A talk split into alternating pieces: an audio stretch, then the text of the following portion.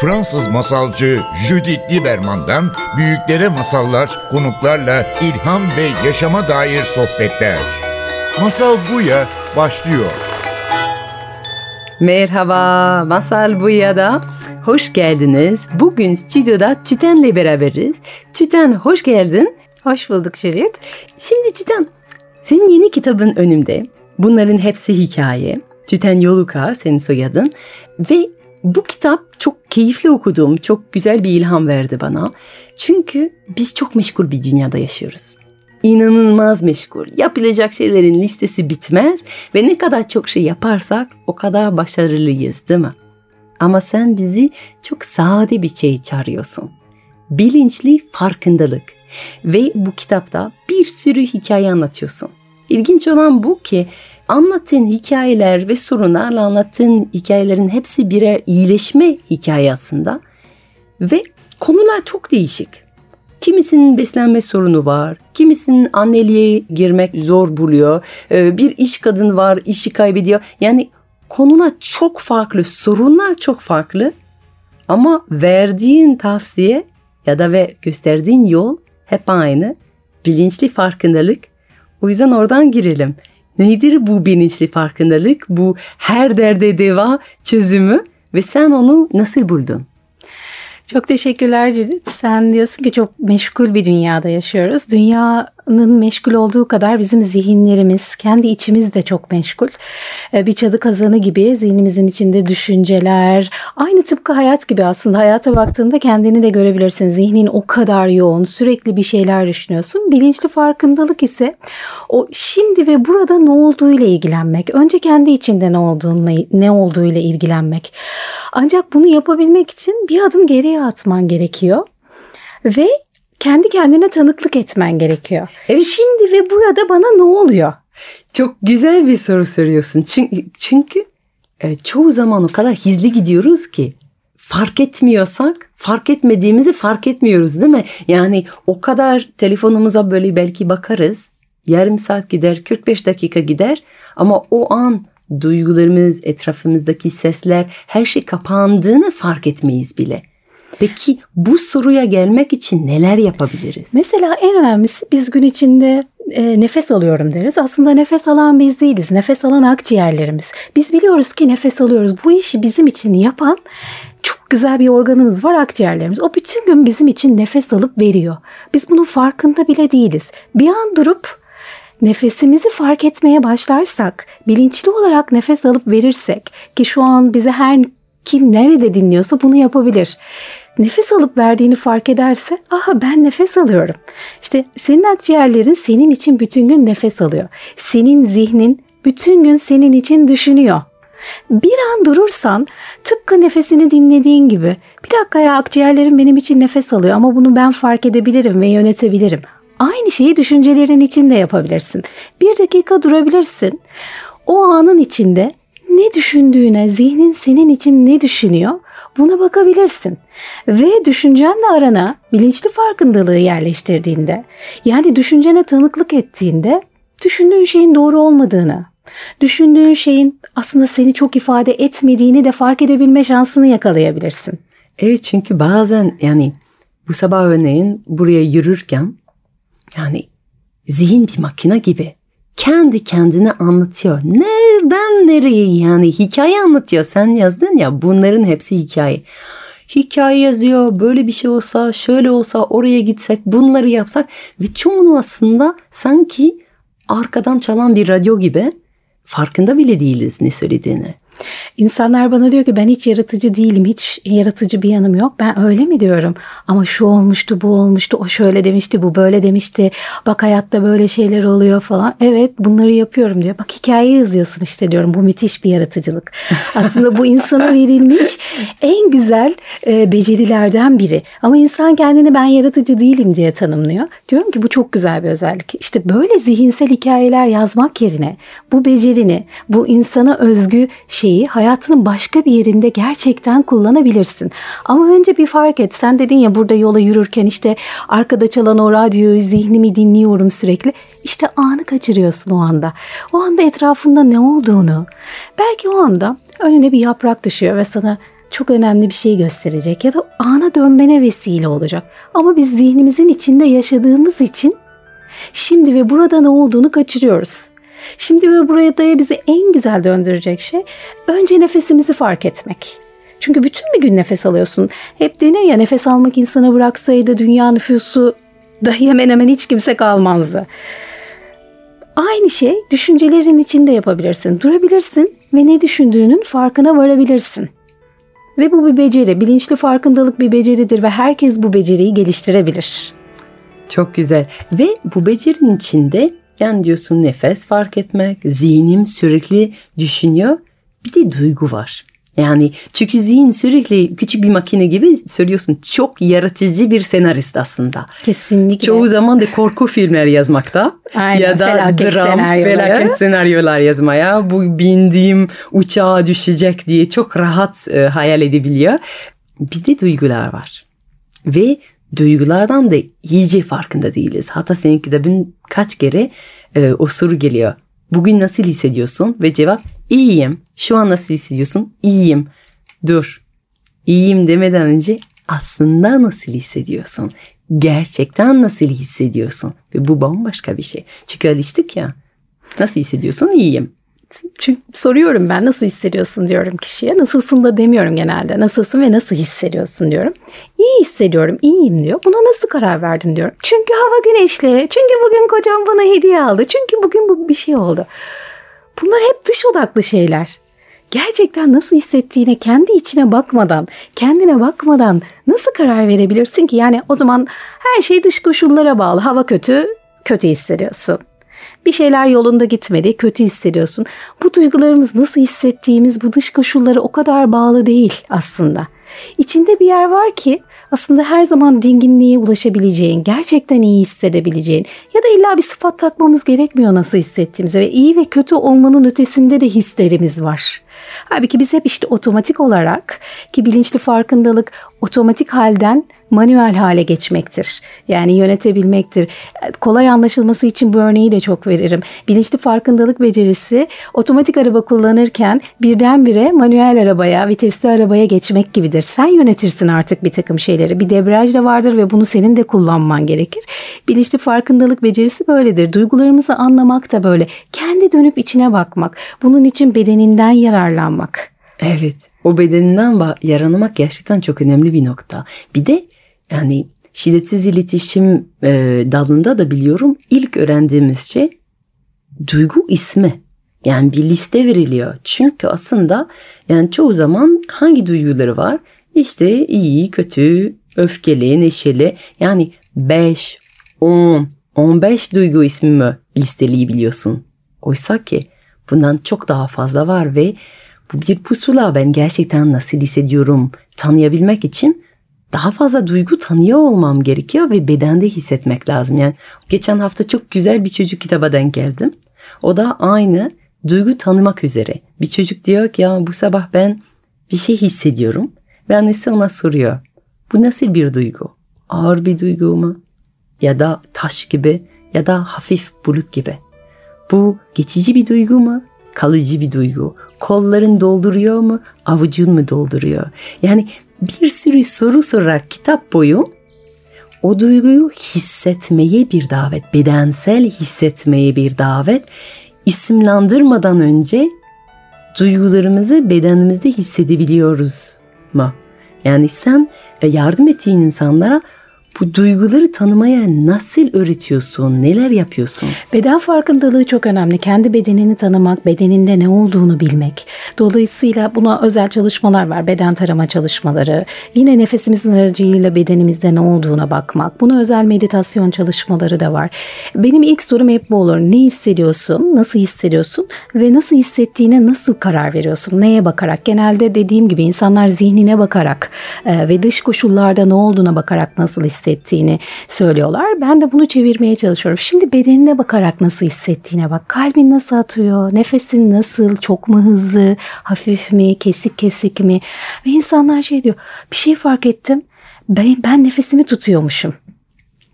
Korktuğum bir şey mi var? Çünkü insan niçin nefesini tutar?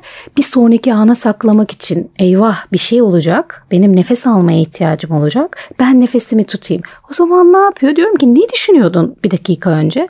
Araba kullanıyordum. Ve işte kaza olası kaza olabilir mi? Bu olasılıkları düşünüyordum. Ve o sırada nefesini tutuyor. İşte diyorum nefesine bakarsan nefesin sana bir şey söylemeye çalışıyor bedenin. Omuzların nasıldı diyorum. Böyle katı katı bir şekilde duruyordu. içe dönük. O zaman şimdi bedenini gevşet. Omuzlarını bir kendi yerine oturttur. Nefesini yönetebilirsin. Sakin nefes almaya bak. Beden ve zihin sürekli iletişim halindeler. Aslında bedenden zihne e, tamam her şey yolunda mesajı gider. Sen omuzlarını rahatlattığın zaman, nefesini yönetip sakinleştirdiğin zaman beden zihne diyor ki her şey kontrol altında. Bu kişi kendini yönetebiliyor, kontrol edebiliyor. Sakinleşebiliriz artık. Dolayısıyla bedenine bakmak ve ne olduğuna bakmak. Çocuklar az önce söylediğin gibi ben kendi oğlumda görüyorum. Mesela bu hafta okul sürecinde yaşadık. Korku hissediyorum, korku hissediyorum. Ona e, hissettiklerini korkuyorum gibi değil de kitapta da bundan bahsediyorum. Hissetmek olarak söylemesini öğrettim çocukluktan beri, bebeklikten beri böyle alıştığı için duygularını bu şekilde ifade ediyor. Korku hissediyorum diyor. Bir mesafe koymak Bir mesafe aslında. koymak ve hissine bakmak. Nerede Sen, bu korku hissi? Senin kitabında da onu çok net söylüyorsun özellikle parçalar için. Diyorsun ki üç parçamız var. Ego parçamız, ruh parçamız, bir de zihin parçamız. Ve mutlaka bunlara parça da ediyorsun. Böylece bir mesafe koyar ve sen egon olmadığını bilirsin. Sen ruhun olmadığını bilirsin. Hatta biri diyor ki ne olacak ki? Ha ruh olsak ne güzel olur. Ve orada çok güzel bir cevap var. Belki bizi anlatmak istiyorsun. Neden ruh olmak istemeyiz? Neden sadece sen evet dediğim gibi bizim üç soyut parçamız var. Zihin parçamız, ego parçamız ve öz parçamız. Bunlar bir bütün. Bunlar bir bütün halinde olduğu için biz sadece biriyle özdeşleştiğimizde örneğin sadece düşüncelerimizle, zihnimizle özdeşleştiğimizde diğer bütünlüğümüzü, kendi bütünlüğümüzü kendimiz bozuyoruz. Sadece ruhumuzla da özdeşleştiğimizde böyle oluyor. Halbuki biz bir toplumda e, insanlarla beraber yaşıyoruz. Hayatın içindeyiz. Sadece ruhumuzla sadece özümüzle hareket edersek hayatın diğer şeylerini kaçırır hale geliriz. Bir de çok önemli bir konu var senin kitabında. Sadece bizim fark etmemiz değil yani evet var ben nefes alıyorum, e, ben kendi duygularım tanıyorum ve aynı zamanda onları tamamen kendime özdeşleşmiyorum. Ama bir de tanık olmak çok geliyor. Yani kendimiz üzerine çalışmak bir de başka insanlara tanıklık yaparak onlara eşlik ederek başka insanları farkındalığa çağırma e, beceri var. Onu da geliştirmek. Örneğin bir karakter var senin kitabında. O karakter arkadaşına asla cevap vermiyor. Sadece ve sadece dinliyor. Bundan bahseder biraz? Ben insanlarla çalışırken, koçluk çalışması yaparken ilk başta hep soruyorlar şu değişecek mi, bu değişecek mi? Ben hep aynı cevap veriyorum. Ben de sihirli bir değnek yok. Belki senin elinde var. Bunu fark etmene yarayabilirim. Genelde aldığım ve çok hoşuma giden beni gülümseten e, cevap şu oluyor. Tütten sende bir sihirli değnek varmış. O da sadece dinlemen hiç yorum yapmaman, hiç geri bildirimde bulunmaman, sadece tanık olmak. Bu önce kendi kendine geliştirebileceğin bir beceri. Önce kendi duygularına, kendi düşüncelerine, kendine tanık olmak. Sonra da diğer insanlara tanıklık etmek. Şimdi ve buradayı o insanlar için yapmak. Aslında insanların ihtiyacı olan birbirine ihtiyacı olan şey senin gerçekten orada olman ve onu aktif bir şekilde bilinçli farkındalıkla dinlemen hissederler. İnsanlar için düşünen varlıklar deriz. Ee, ben bunu hep söylüyorum. İnsan düşüncesini fark etti. Düşünüyorum öyleyse varım değil. Düşüncemi fark ediyorum öyleyse varım. Aynı şey karşındaki hissetmek. Bu hisler zaten insanlara birbirine her türlü geçiyor. Online'da geçiyor, yüz yüzeyken de geçiyor. Gerçekten benim için orada mısın? Gerçekten beni dinleyebiliyor musun? Yargılamadan, eleştirmeden, benim hikayemi sen hikayeleştirmeden. Orada bulunuyor musun? Tamam. Zaten hani uzmanların yaptığı da işte psikoloğa gidersin ve der ki hiç konuşmadı, hep ben konuştum. Orada olan şey de budur. Evet. Tam da bu konu üzerinde bugün bir masalımız var. Kal burada biz Gözde ile beraber sana anlatalım. Çok, çok teşekkür ederim olur. geldiğin için. Ben çok teşekkür ederim Judith. Çok keyifliydi benim için.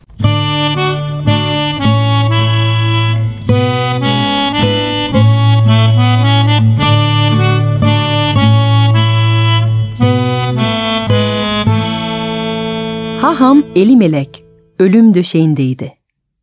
Yanı başına duran oğlu Haham Eliyazar, üzüntüsünü ve korkusunu babasına gösterdiği aşırı özeni ardında saklıyordu. Ölmekte olan adamın yatağının etrafında çiçekleri donatarak odayı havalandırmak için pencereleri açarak yaşlı adamın odanın rütubetinden korumak için ateşe bir odun daha atarak kendini oyalıyordu. Babasının ciliz ve soğuk elini tutarak sürekli soruyordu. İstediğin bir şey var mı? Herhangi bir şey. Seni nasıl daha rahat ettirebilirim? Ama yaşlı bilge artık ömrünü tamamlandığını düşünüyordu ve bu dünyadan huzur içinde ayrılmaya hazırdı. Bütün arzulardan arınmış bir haldeydi. Hiçbir şey istemiyordu. Oğlu ısrar etti. Müzisyenleri çağırayım da en sevdiğin şarkılar çalsınlar ister misin? Aşçıyı çağırayım da yumuşak örgü ekmek, hmm, tarama ile bir ziyafet sofrasını hazırlasın ister misin? Babası gülümsedi ve fısıltıyla oğluna şöyle dedi. Biliyor musun oğlum? Sanırım sana bu hayatta tattığım en lezzetli yemeğin ne olduğunu hiç söylemedim. Bu ne bir ziyafette ne zengin bir bayram sofrasında yediğim bir yemekti. Yediğim en mükemmel yemek ve son olarak isteyebileceğim tek şey. Bir gün nazik haham Zusya ile gangsta doğru yol alırken bir yol kenarı hanında yediğim basit bir şeriye çorbasıydı. Artık çok geç tabi. Ve şimdi o cennetten çıkmış lezzetli sade çorbadan bir kase daha tadamadan gideceğimi biliyorum. Ama bırak da gözlerimi kapatıp bu büyülü anı seninle paylaşarak tekrar yaşayayım. Uzun süredir yoldaydık ve sadece çantalarımızdaki ekmekten azar azar ısırarak idare ediyorduk. Basit bir hanın kapısına vardığımızda yorgun ve de çok açtık. Hancı'nın karısı hayatın bütün sürprizlerini basit bir neşeyle karşılayabilecek gibi görünen bir kadındı. Bizi nezaketle buyur etti ve üzülerek bize verebileceği tek yemeğin basit bir çorba, bir kase şehriye çorbası olduğunu söyledi. Ona istediği kadar basit olsun sıcak herhangi bir şeyin bizim için lütuf olduğunu söyledik. Ama çorbayı getirdiği zaman sadece kokusundan bile bunun sıradan bir çorba olmadığını anlamıştık. Sanki içinden cennetten gelme otlar vardı.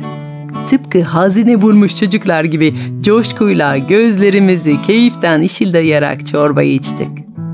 O gece Aham Zusya ile Kral Davud'un sofrasında davet edilmiş olduğumuzu biliyorduk. Şimdi bu dünyayı terk ederken ağzımda o cennetten çıkmış gibi gelen şehriye çorbasının tadına başka bir tat olsun istemiyorum.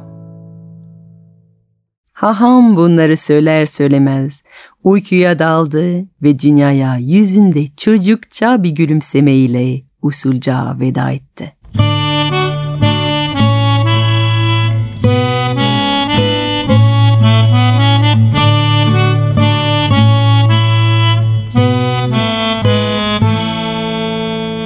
Babasını dünyadan göçüşünü hala yasını tutmakta olan oğlu birkaç hafta sonra Gangsta gidip babasının bahsettiği han aramaya karar verdi. Yaşlı adamın izinden yürümenin onun sevgi dolu varlığını hissetmesine yardımcı olacağına inanıyordu. Yol üstünde eski bir eve, pek ziyaret edilmeyen bir hana denk geldi. İçeriye saf hayat sevgisi saçan bir kadın tarafından buyur edildi. Kadın mutfağın tam tıkır olduğunu ve şeriye çorbasından başka bir şey pişirecek malzeme olmadığını söyleyerek özür diledi. Haham Eliyazar teşekkür etti ve tek istediğini şeriye çorbası içmek olduğunu söyleyerek kadını rahatlattı. Kadın kısa bir süre sonra su gibi berrak bir çorba getirdi. Ama bu dünyanın en lezzetli çorbasıydı. Aham Eliyazar içinde su ve şeriyeden başka hiçbir şey olmayan bu çorbanın hayatında tattığı en nefis karışım olmasına şaşırdı. Sanki çorba cennetten çıkmış otlarla tatlandırılmış gibiydi. merakına engel olmayarak kadına böylesine cennet sofrasına layık bir çorba yapmak için hangi malzemeleri kullandığını sordu. Kadın hikayeyi anlatmak için masasında oturdu. Yıllar önce iki bilgi adam içeriye girdiğinde Han mutfağın aynı bu gece gibi tam tıkırdı. Adamların görünüşünden yorgun ve aç olduklarını anlaşılıyordu. Mutfağa giderken onlara sadece şeriye çorbası verebileceğim için üzüldüm. Ne soğanım ne otlarım vardı çorbaya tat katacak hiçbir şeyim yoktu. Ve bu yaşlı adamların güzel bir yemeği hasret oldukları belliydi. Onlara yorgunlukları alacak bir şey vermeyi gerçekten çok istiyordum. Ve çorbayı pişirirken dua ettim. Tanrım, bu koca dünyayı yoktan var ettin. Bu su ve şehriyelerden de lezzetli bir çorba yapmaz mısın? Ve sanırım duam kabul oldu. Çünkü o akşam yaşlı adamların çorbamı o kadar sevdi ki kaselerce içtiler ve ateşin yanında yüzlerinde çocuksu bir gülümsemeyle uyudular. O iki bilgi adamın ziyaretinden üstünde yıllar geçti. Bu akşam seni gördüğümde bir şeklinde derin bir üzüntü içinde olduğunu hissettim. Ve çorbayı hazırlarken yıllar önce ettiğim basit duayı hatırladım. Böylece aynı tarifi kullandım. Kasede, su, şehriye ve tencereye doğru söylenmiş birkaç sözden başka hiçbir şey yok. Aham Eliazar, o an babasının ve eski arkadaşı Zusya'nın sevgi dolu varlıklarını masada hissetti. Babasının dilediği son yemeği paylaştıklarını biliyordu.